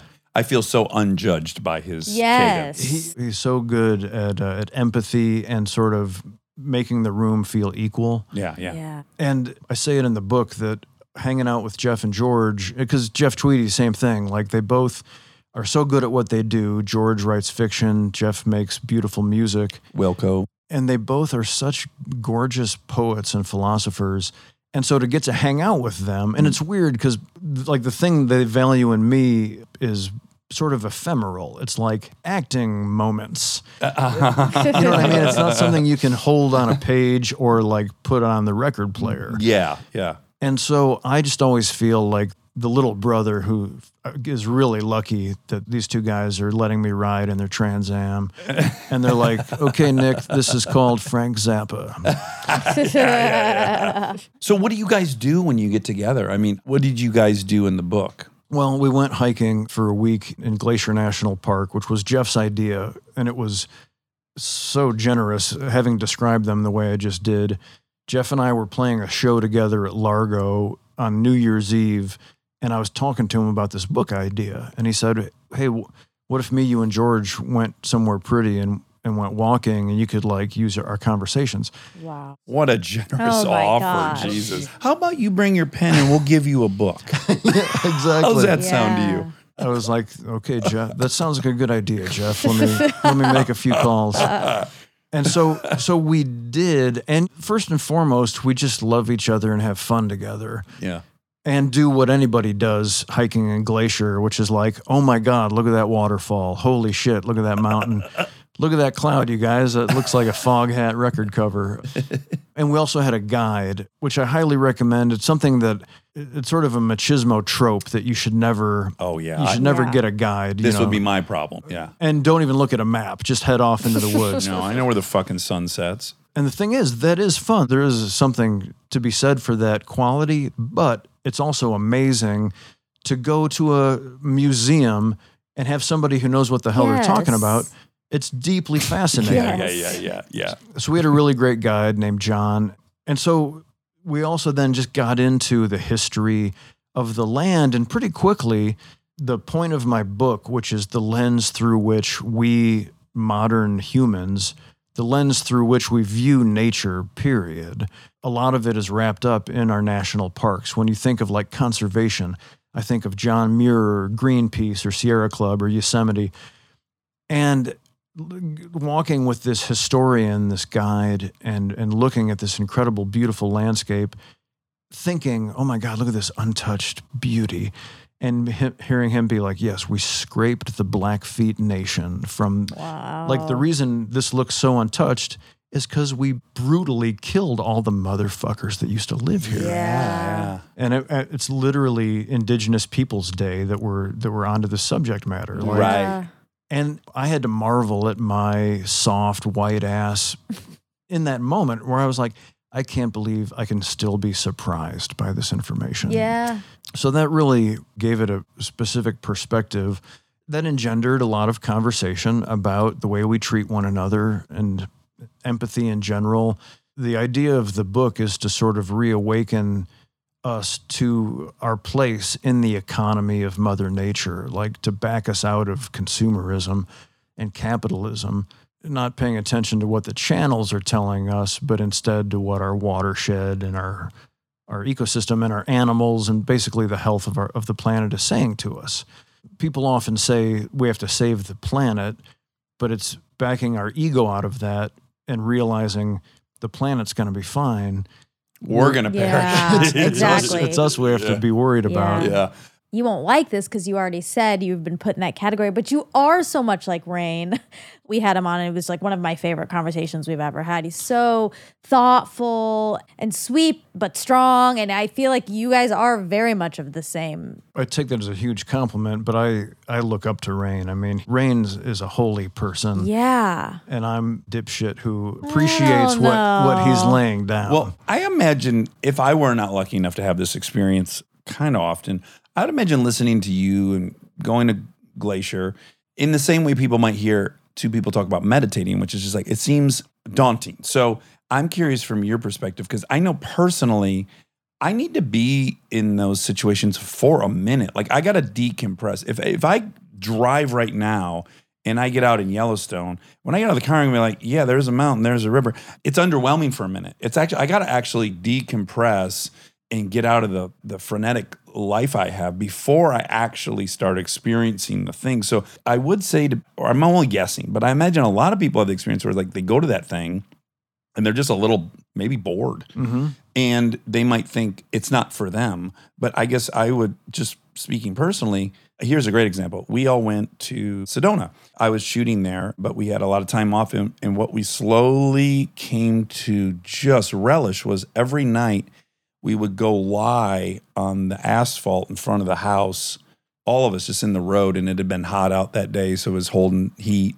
And we'd lay on our backs and watch the stars. And I'm telling you, we would watch the stars for two and a half, three hours. And I was like, I am as riveted right now as I am watching Devs, by the way. Amazing job. But it took me a minute to get to that spot. But I was so relieved. Remember, I kept saying it, was like, I'm so so lovely. relieved that I haven't actually been permanently damaged mm. By the incessant dopamine dump I get from all the gadgets and the in the pace. But it takes a minute. Well, the, you make a great point, and a thank you for the nice compliment you plugged in there for Deb. Slid it right in. I'm very proud of that work. No, it's fucking awesome. That show is so cool. B, one of my last chapters is titled Sedona Blows.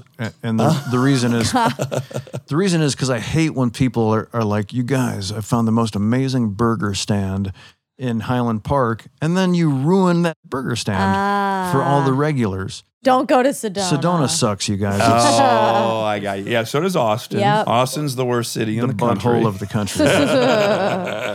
I like going there because I like disappointment. Um, yeah, yeah, yeah, yeah. but you make a great point, and th- those are the ruts. Those are the consumerist ruts I'm talking about. Like when you end up at Yellowstone or Yosemite or Sedona, you're in the mode of consuming not only products but information. So you land somewhere and you think, okay, what have I been told to get out of this? Mm-hmm. And it's like, mm-hmm. well, we should get Insta moments. We should make some selfies. Gotta buy some crystals. Yeah, but if you can shut all that off, as you point out, and look at the stars, or sit next to a creek and just listen to it, and let all that other stuff go away, then you remember that you're a mammal in the middle of an ecosystem. that literally used to live right where you're sitting, Right. which is boggling. and that that you have a relationship with the stars, with Sedona, with the creek, and so forth.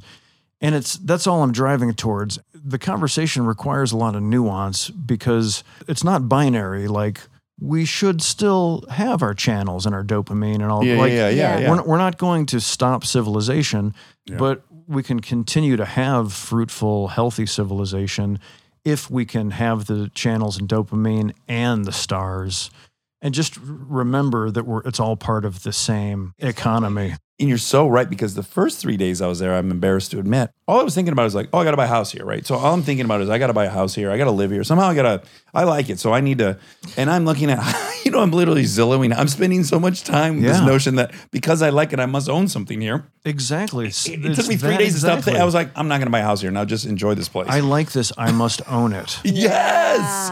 A thousand percent. It's incredible. It is. Fuck. It's embarrassing. Well, it's not though. I mean, that's what we're trained to do. Yeah. yeah, yeah, yeah. I'm going to tell a quick Rainn Wilson story. He, when he was doing The Office, before Parks and Rec happened, as I said, we had known each other and he was doing well. And he called me up and wanted a kitchen table out of white oak in the style of Gustav Stickley, who was one of the most formative members of like the craftsman movement Oh, okay. like a mission style or craftsman white oak kitchen table. Beefy ass table. I said, hell yeah. Rainn. and basically, I figured out that, and this was early on in, in my commission work, I figured out that this table should cost probably around maybe 7,200 or something like that. Mhm. Yeah. And then I was like, then I take a step back. I'm like, you can't ask somebody to pay seven grand for a, I mean, that's the price of a pickup truck. this is crazy. And I couldn't make that leap. And so I drew it up and I sent him the plans and I said, it's $5,000. And Rainn called me up and he said, listen, man, I've been shopping for these tables. How about $10,000? Mm. And I said, You're a very nice person, Rainn, and I will remember this lesson for the rest of my life. I have now copied that gesture because it makes so much sense when you're tipping somebody, you're doing something that's not going to matter to your pocketbook. You can do it with a dollar or with a thousand dollars. But to make that gesture when you're the person on the other end, it doesn't matter to me. Yeah. I'm lucky. I, it's not going to make a dent, but it's going to mean everything. It's going to make that kid's table the right price. And so, if you want to group me in with Rainn, I'll I'll simply say that it was a privilege to make his kitchen table. Oh, I want a kitchen table by you. I'll pay you fifty thousand. Well, let's- we'll, we'll talk. Does he have to like perform on the table? Or? I can probably see my way around to this uh, this table commission. Well, Nick, this has been so much fun. Where the deer and antelope play. I guess the last thing you air streamed around. That's a big part of the book. You and Megan in 2020 air streamed around. And I'm a RVer myself. I myself. see that. and I got to tell you, man, there is nothing. I've never felt a sense of autonomy the way I do when I get that fucking bus going down the road. Because I'm like, I don't blow up any city, man. I'll just go to the one that's like, I just feel, oh my God, Yeah, when you are taking your plumbing and a, and a kitchen with you. empower. Yeah, Oh, it's uh, there's nothing like it. there really isn't. I mean, I know a lot of people aren't drawn to it, but man, I It's just, like the canoe. Like you Yeah, know, yeah. there's some safety with it. Like you know, you can get out. yeah, I feel like I've got an ejection like backup plan or something. And just while I'm in it, it it's also, I mean, great. First and foremost, it's a huge piece of consumerism. It's a huge tour bus. So I'm not acting holier now.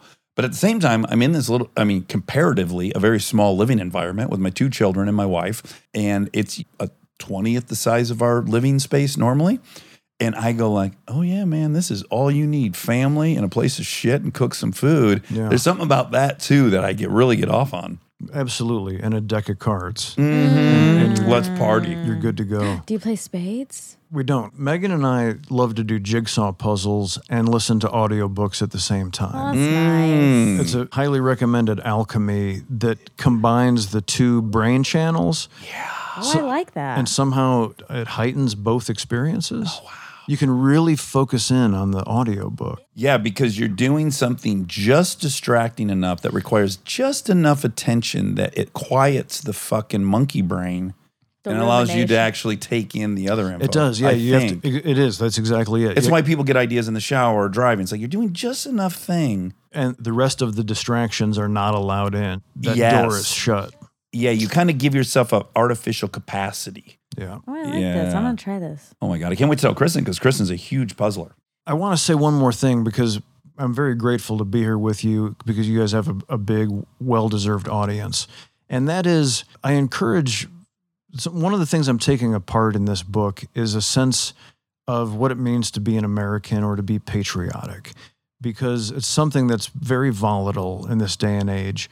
And and what I'm trying to get into is late in the book I mentioned the Lee Greenwood song I'm proud to be an American and I feel like there's a lot of whiteness surrounding that sentiment and I suggest to Mr. Greenwood I'd like to see you go to a homeless camp underneath a highway while the Blue Angels fly overhead at six hundred thousand dollars a pop or whatever. Or Yeah, six the new one is like 190 million. million, per. Yeah. Yeah, yeah, it's fucking bonkers. and ask those homeless people if they're proud to be Americans and basically look at it from that point of view for no other reason is that eventually we're going to have to learn that everybody needs one of the apples. As long as we're shooting each other so we can have more of the apples, we're never going to be done. We're never going to be done finding kindness and, and empathy for one another. And whether you like that or not, that's what our country is about. And so it's funny, like when people find out that the guy playing Ron Swanson is not a, a shotgun toting libertarian, they're like, oh, I can't believe what a. I get called beta boy and soy boy and Oh my god. Soy boy. all these hilarious Soy boy. snowflakey nicknames where I'm just like, I don't even like. Oh god, I know. But the part of me, the shitty part of me, I gotta admit it. it I'll read that stuff on my thing too. It'll be like, you know, I have a Fauci T-shirt I wear sometimes, and I just hear about it left and right from those people. In the animal me wants to go. What parking lot, motherfucker? You're such a badass that you Yeah. can't wear a mask. Like, what parking lot do you want to meet me in and show me what a fucking tough guy you are? I get so angry by that. Sure. Yeah. But that's just it. I have that in me too. I had a dude in a tram car at the Atlanta airport a couple months ago. You know, in a subway car or a tram car, you've got five stops, and mm. every stop, more people get on. You're like, there's no more room. 20 more people get on. There's no more room. So we're like that. Everybody's wearing a mask. Halfway down the car, this gym dude, a muscle dude, mm-hmm. has his mask under his chin. And we make eye contact, just coincidentally. and I just I tug at the front of my mask where I was like, "Hey, man, like do mm. your mask." Yeah. and he grabs it under his chin and and makes the face of "fuck you, bro." Like I'm gonna keep it down Yeah, here. Taunt you. And I literally had just been listening to George Saunders on a podcast, and I took it. I was like, "Okay, don't like, don't punch, like, don't punch the guy. Don't make this Don't- worse. Don't think I should shove this guy." And I was like, "That guy, according to what George was just saying, he's broken in some way. Yeah. In the same way we're all broken, I totally agree. and his brokenness is making him be a dick right now." Mm-hmm. But even just that, even just that thought process there, I'm not thinking about punching him. And for me, that's my baby step. I say that all the time. I said, you know, the hardest people to show empathy for is the dude in the jacked up truck who's rolling coal. Like it takes everything in me to go. That guy got his ass beat by his dad. He got molested by his stepdad. He's telling the world, "Don't fuck with me." Like that is what that's what's going on right now. He's screaming to the world, "Don't fuck with me. I'll fight back," and that's so fucking heartbreaking. Yeah. But man, it, it is the hardest one for me to get to. It is, but we're all dealing with that, and that's that's all I'm trying to to unpack in this book is like taking a step back and realizing that dude in that truck and the dude pulling his mask down at me, we're all the same bunch of molecules, and we're all going to end up in the same redwood trees. And his dad probably didn't tell him, "Just don't lie and work hard." Yeah, we don't always know what huge advantage we're walking into a situation with it. no, it's a great point. Nick, you're radical. This So is everything I had hoped it could be. And somehow we got to combine forces. Like I need to put a, a fucking big outboard on one of your canoes or something. Like we got to we got to synergize. we could I, I- I think we know better but you and me together could sell the biggest reality show in, Oh my god. in Yeah, the so history true. of television yeah, uh, soy boys. uh, just fucking soy boys, maybe. jackass hold our beer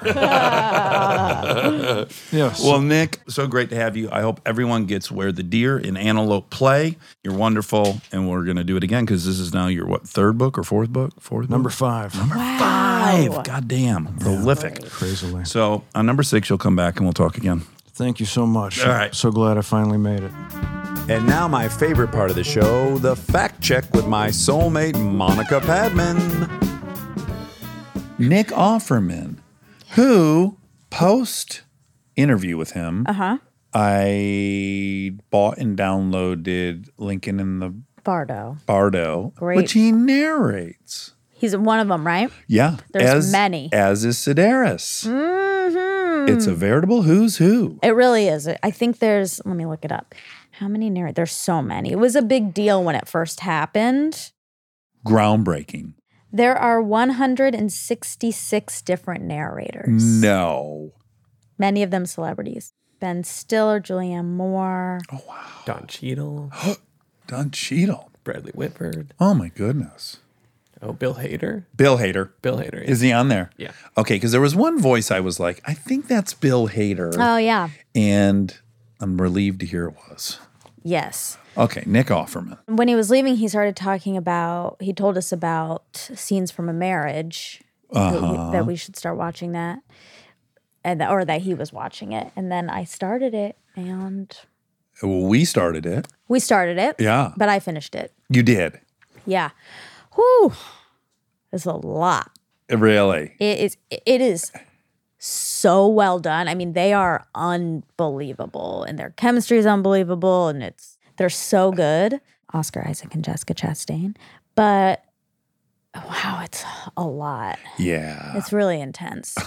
Yeah. And you know, there's this um device they use where at the beginning, which we, you questioned a bit, but at the Yeah. beginning of each episode, you actually see uh, BTS. like you see, You see the actor walk to set. exactly like give off give their coat, sit in their spot, and then you hear action, then the scene starts. And we had talked about like, why are they doing that? That feels gimmicky, kind of, you know.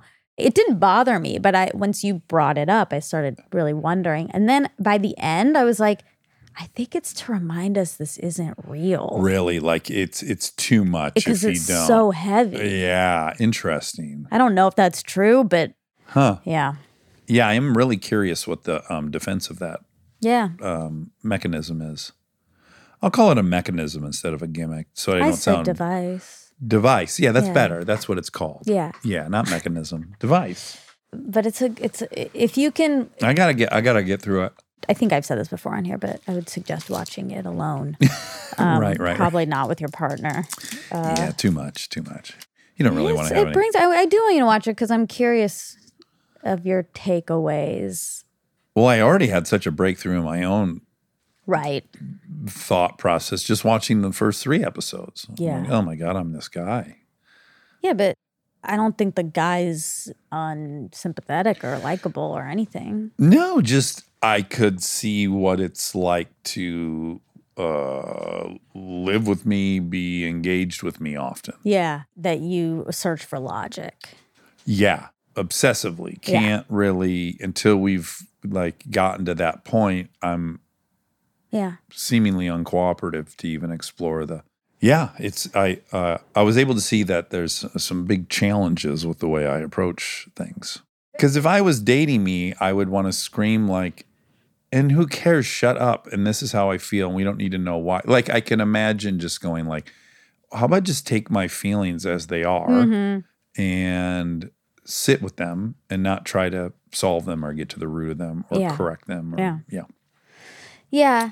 And I wouldn't say that's a through line necessarily. I mean, I guess I mean they that's built into the personality of the character, but it, it doesn't feel like they, I, it doesn't feel like they're trying to declare anything about these types of people or whatever. It's just like I think it is what ooh, it is. It's People like- are. It's just really hard for two people to be together, Yeah.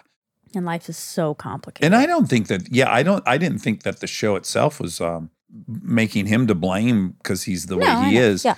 I just yeah, it's rare that I would identify so much with the character and then be able to see the impact on the other people. I do think ultimately like she was craving this passionate emotional reaction and he lives in a world of logic. And that's part of the divide. yeah. You know, You got to keep watching. I'll keep. There's watching. some. Um, okay. there's, some, some, evolution. Oh, Yeah. okay, great. Yeah, it's a. Oh, but but that was Nick's uh, rack, and it was a good. One. Good rec, Nick. Very good. You should do a thing called Nick's Rex. Uh, Whether it's a blog or a podcast, Nick's Rex. Nixon Rex. Nixon, Nixon Rex. Parks and Recs reference. Oh, okay. Okay, I that was see. a bit of a. That was a stretch. leap. That was a stretch. Yeah. Okay. um. Well, I know y- you have. You're going away tomorrow, and so am I. Yes, we are. Are you excited about your trip? I'm going home, and I am excited. Oh, good. Yeah. Your mom's going to spoil you. She already asked me if I'm still drinking oat milk. Yeah, she wants to know what groceries they have in the fridge. It's nice to be taken care of It sometimes. It is incredibly nice. Yeah. What are you looking forward to most? Screaming, Mom, I want a milkshake? No, Okay. too cold for milkshake. oh, okay. Um. Mom, I want a hot chocolate. Oh, I, ha- she we Oh, that's do on the drink menu? hot chocolate. Yeah. Oh, wow. And then you're going to the sand dunes for a boys' trip. That's right. And the um, the hits just keep on coming. Yeah. They keep on coming. I bitched about it yesterday. Yep. Uh, lock. I didn't have the keys for the lock, or it broke. And then I had to buy bolt cutters. And I had to get a grinder. Then my clutch. I told you that my clutch isn't working correctly, or rather, the cylinders that control the clutch, which caused me to exit the trailer erratically, break the cable. But then it didn't stop. Then Charlie came over with another trailer that I know fits two four seater razors. I've had them in there before. Yeah. Charlie and I put one in first, then the other one that didn't work. We deflated the tires, then we flipped them around. Then we tried. I mean, it was Tetris, and we both looked at each other and we said, "This isn't happening." We Yeah. finally threw in the towel, which I don't think Charlie and I have shared a defeat. Mm. That was our first big defeat together. And we tried to talk our way out of it, but it was a defeat. I'm still not surrendered. I think there might be a way to, for me to elevate one of these things pretty high. That's kind of what I dreamt of last night. Maybe I can get two in one trailer. I don't know. But anyways, I have a long list. Very few of the things are are checked off of it, and uh, we're down to I guess you know 16 hours before departure. Well, it's our last episode before Thanksgiving. Oh, So, what are you thankful for? so many things. So many things. Everyone I know in my life currently, which is a rarity, is healthy. That's huge. My kids are happy. Like Mm-hmm. it's good. It's really good. Um, This has been an incredible year of the podcast. That's incredibly good. I feel safer than I've ever felt. That's nice. Hmm, what do you, why do you think? Money. Mm. Like I've I've disengaged the part of my brain that's on a hamster wheel about financial security. Yeah. I've had like some months and months of no longer obsessing about that. Mm-hmm.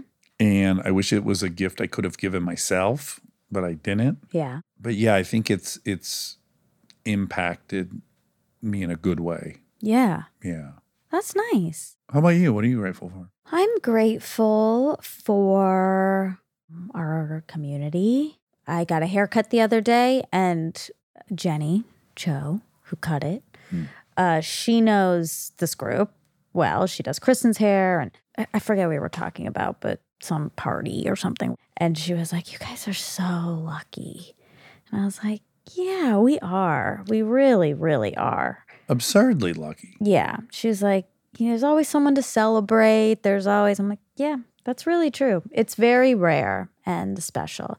And I do feel that I've been given the gift of unconditional friendship my whole life, Mm-hmm. which is uh, incredibly Might be the most important thing. I think so. Truly. Yeah, to have community, to have friends, to be social.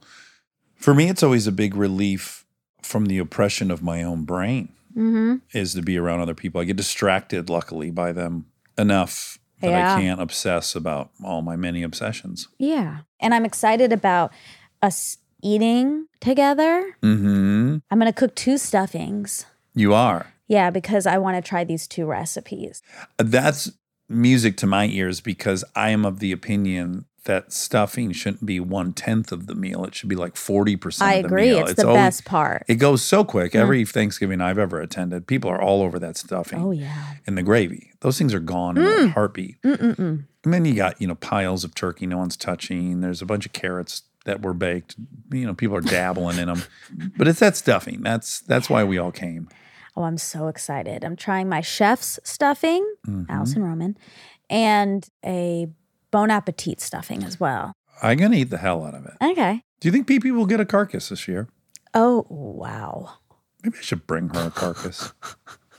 I loved how happy she was when she got that carcass. Yeah. I wanted to get another. She, what do we think? I think it was Barb. I thought PP got cocoa in her mouth. Right. For a minute. It really looked like PP had devoured it. Because our dogs weren't there, uh, I don't think. But yeah, Barb would be the the most logical first stop. She was the most fragile. That's right. now whiskey's taken her spot. Yeah, but people know to be scared of whiskey Well, he's got a bark. and a bite. He bites everyone. It's so soft. He's got like mushy teeth and no, Ew. his mastoid's weak. You're fine. If if you're ever over at my house, this is to anyone, and you get attacked by whiskey, just let him go at it. It doesn't hurt. Just be nice. Yeah, his Just teeth are that. teeth are mushy. Like Sedaris, he's got quicksand uh, gums, and it, it pose no threat. okay. That's good to know. Now, Frank, kick him. You see him coming at you, kick him. Yeah, Let him know that you're the boss, or he'll bite you. he will. I hate God, that. you have two biters. I know. I hate it. yeah. It's not cool that if you come to our house, there's a chance you're going to get nipped at. I don't like that about this household I'm a part of. I I want to be a place where people can come over and not get bit. Yeah, I think that's like a low bar. I think so. One that I've always had, but now it's gone. All bets are off with Frank. Yeah. People might like this. I came up with a little um, a motto for Frank: Oh. Franks, but no Franks. Oh, that's cute. That's what I say to him when he's getting a little crazy. Oh, You know- that's you know, nice. Franks, but no Franks. That's great. Okay, a couple facts, just a couple. Yeah. How much are vaccine passports, the fake ones? I was looking this up, but then I started to get paranoid about looking it up, like I'm going to get tracked or oh, something, Oh, okay. flagged. I saw like some for 250, Hmm. and then one one article was saying they're down to 100. Oh, that's great. yeah, so for the- those are options for people out there. Are there any coupons people can clip to reduce the? I wouldn't be surprised. How many Emmys did Megan win? She is best known for playing Karen Walker on the NBC sitcom Will and Grace, for which she received eight Primetime Emmy Award nominations for Outstanding Supporting Actress in a Comedy Series, winning twice in 2000 and 2006. Yeah, God bless those people who go after they've lost six, seven, eight, nine. We've had some people that like lost 11 times. Kept remember. Ed? Ed Sheeran was talking about that. Yeah, yeah. What did we come up with? Fool me once, shame on me. Oh, no, I came up. Fool me once, shame on thee. Fool me twice, shame on me. Yeah. It's conventionally fool me once, shame on you. Fool me twice, shame on me. But why not make it rhyme? You love a rhyme. I love a rhyme. Fool me once, shame on thee. I'm grateful for rhymes. Oh, that's one of your grat- on your gratitude Yeah, list. adding Eh, that to my list yeah. of things I'm thankful for. It's good. All right. That was it. The Emmy total. Yeah. oh, Wait, did I have? I thought you said two, and then you said one. No, I said two vaccine passports. Oh, you did, and you Um, delivered on both. Also, Nick is going to build me a table. Right. Um, I haven't checked back in on it, Uh huh. but You're gonna have I take that as a promise. What we learned is that he gives people a lower price That's right. than, than what it, he deserves. Oh, I'm gonna Rainn Wilson it. Don't okay, worry. great. Okay, great. great. Don't worry. I think I said you remind me of him, Right. And then he told this beautiful story about him. Yeah. It's almost as if you were setting him up, Sim. Sim. Oh, I'm grateful for this, Sim. Praise be to the Sim and its bounty. Um, I hope you have a wonderful boys trip. I hope you have an incredible trip to Duluth, Georgia. Thank you. Eat some Chrissy's for me. Oh, I will. Oh, speaking of that, I do want to shout out Kal Penn, who we Yeah. have had on this program, who's wonderful. He has a book out. He sent it to me, and he sent me a gift card for Cassie's. For White Castle's. Yeah. Yeah. He knew what he was doing. He knows the quickest way to your heart. Cassie's and Chrissy's. That's right. All right, I love you. Oh, you. wait, I'm so sorry. I Oh, have to say one thing that just reminded me. Okay. It might take it in a little bit of a different direction, which you, I'm sorry. I know you're in a hurry. But Diwali was recently, I'm not pronouncing that right. It's an Indian holiday. It's like the most Oh, popular I thought you Indian were saying holiday. a guess. I'm like, we had a guest named Diwali, and I have forgotten that. No. Anyway, there a lot of prominent Indians had a party, they did. and I was not invited. Oh my God, who was at the party? Mindy. Oh, Hasan. Oh fuck! I didn't see Hasan in that Then picture. it wasn't then that I feel prominent. fine. You're yeah, right. if he wasn't there, then But I'm was it- sure he was invited. Was it really a make it. Desi blowout without Hasan? I don't think so. That's true. But I think Kal Penn was there, and then Meena Harris was oh, there, and like, ugh, Fuck. I know. And then I felt really, Excluded. I had a roller coaster. It's like, oh man, this is what I did to myself. I I kept myself out of that group so I could be You a part of turned your this back on other your group. community like OJ. I did, but I'm also I'm trying to be honest about my I feelings. I know. They don't like my honesty. no, I think they relate. A lot of people. Mostly, it's all I hear is that people relate to your honesty. Well, they're not throwing fancy parties. Well, that's a good point. Anyway, I just wanted to make that clear. Well, so it sounds like you'd like to be invited to next year's. Well, that was the other thing. Then I was like, okay, if I was invited, would I feel self conscious? Mm. Probably. And then I am a woman without a house. A woman without a country. That's right. Yeah. That's right. That's what I meant. I'd go in a second if I got invited. I know you would. Would you bring me as a plus one? Yeah. Okay. You could go and be like, I went. I mean, but I wasn't invited. Like you could best of both Oh, worlds. interesting. I only went to make Dax happy. Okay. You can like dance on the fence here. That's a good entree. You can have it both ways. Ding, ding, ding. Entree Thanksgiving. All right. I love you. I love you too.